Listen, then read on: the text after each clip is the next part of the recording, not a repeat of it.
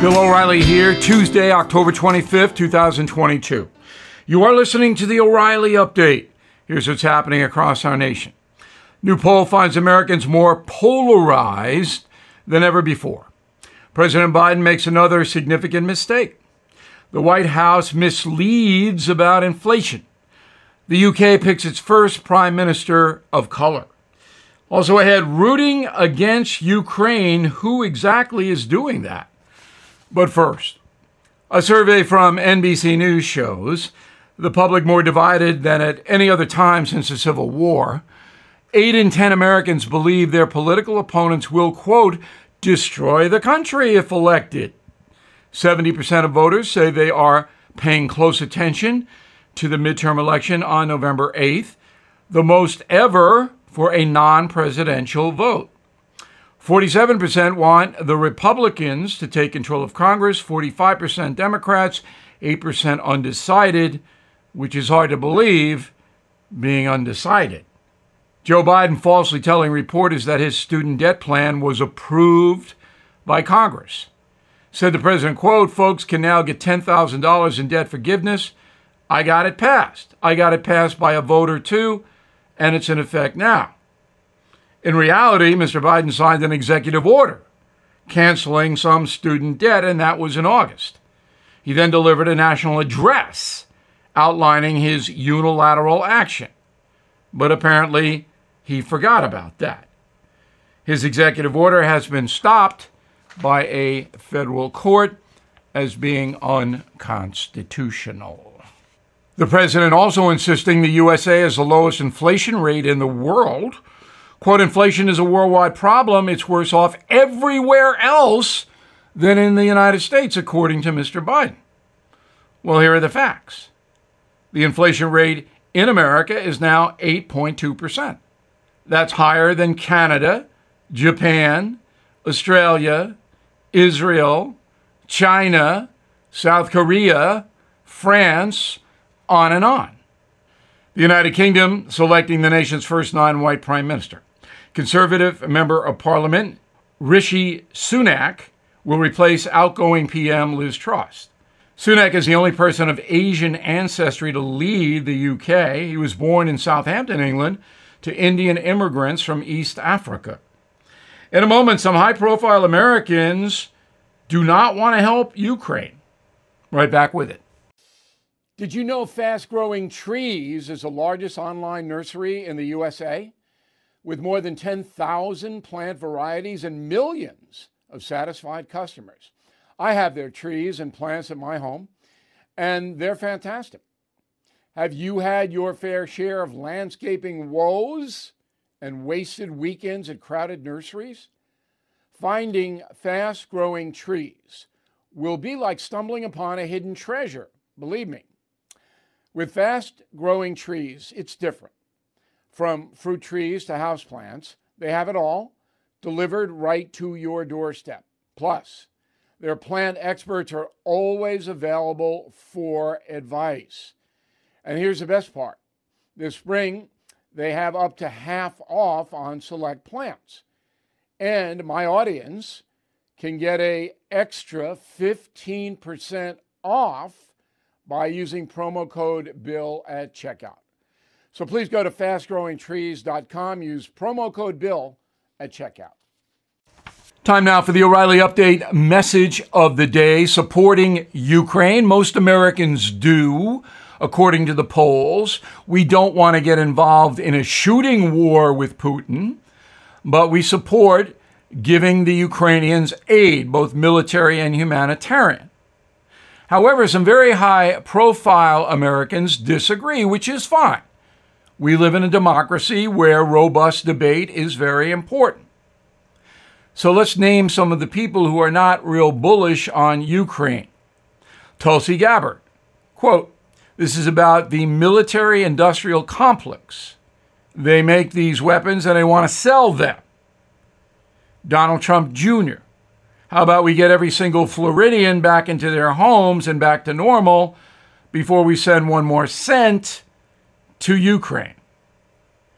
Congresswoman Marjorie Taylor Greene. Funding foreign wars like Ukraine and defending other people's borders only creates more disabled veterans. Tucker Carlson, why should we take Ukraine's side and not Russia's side? GOP Senate candidate in Ohio, J.D. Vance, I really don't care what happens to Ukraine one way or the other. I'm sick of Joe Biden focusing on the border of a country I don't care about. And there are many other people in that vein. So once again, why is Ukraine important to the American citizen?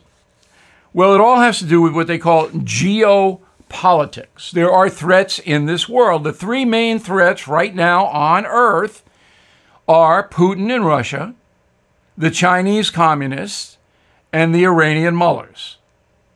All three are very aggressive, do not respect human rights, will violate international law as Putin has done, and will continue to cause trouble if not restrained.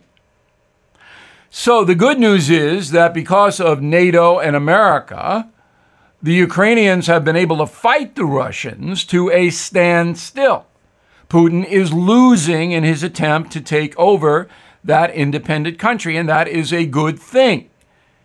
It shows the Chinese communists, for example, if they were to invade Taiwan, there would be stiff resistance against China, both from the Taiwanese themselves, who would fight, and from worldwide trade sanctions. So I'm not really understanding why Americans don't understand that. If you allow Putin to take over an independent country, he's going to take over a lot of them. There are many former satellites of Russia, the Soviet Union back then, who are now independent. So he'll just knock them off one by one because he wants to restore the former, quote, glory of the Soviet Union. And of course, if we folded to Putin, the Chinese communists would invade Taiwan. I'm Bill O'Reilly. I approve the message by writing it. If you would like more honest news analysis, please visit BillO'Reilly.com. You'll like it there. And I hope you consider my new book, Killing the Legends. In a moment, something you might not know. Everything is expensive these days, you know that. The government is printing trillions of dollars and consumer prices higher than ever. If the government continues its printing and spending, the dollar could continue its free fall and lose its coveted role as the world reserve currency. Let's hope that doesn't happen. But there are a few things you can do right now. American Hartford Gold can show you how to protect your money, your retirement, your hard-earned savings against inflation by helping you diversify a portion of your portfolio into physical gold and silver. Start with a short phone call, and they can have physical gold and silver delivered right to your door or put inside your 401k or IRA. So please call or text them right now. Tell them Bill O'Reilly sent you. Call 877-444-GOLD, 877-444-GOLD, or text GOLD to 65532. Again, that's 877-444-GOLD, or text GOLD to 65532. Now, the O'Reilly Update brings you something you might not know. 33 years ago today, America's most popular television preacher was sentenced to 45 years in prison for fraud. The scandal shocked the public, nearly destroyed one of the largest ministries in the USA. Here is the story of Jim Baker. He and his wife, Tammy Faye, became national celebrities in the 1970s.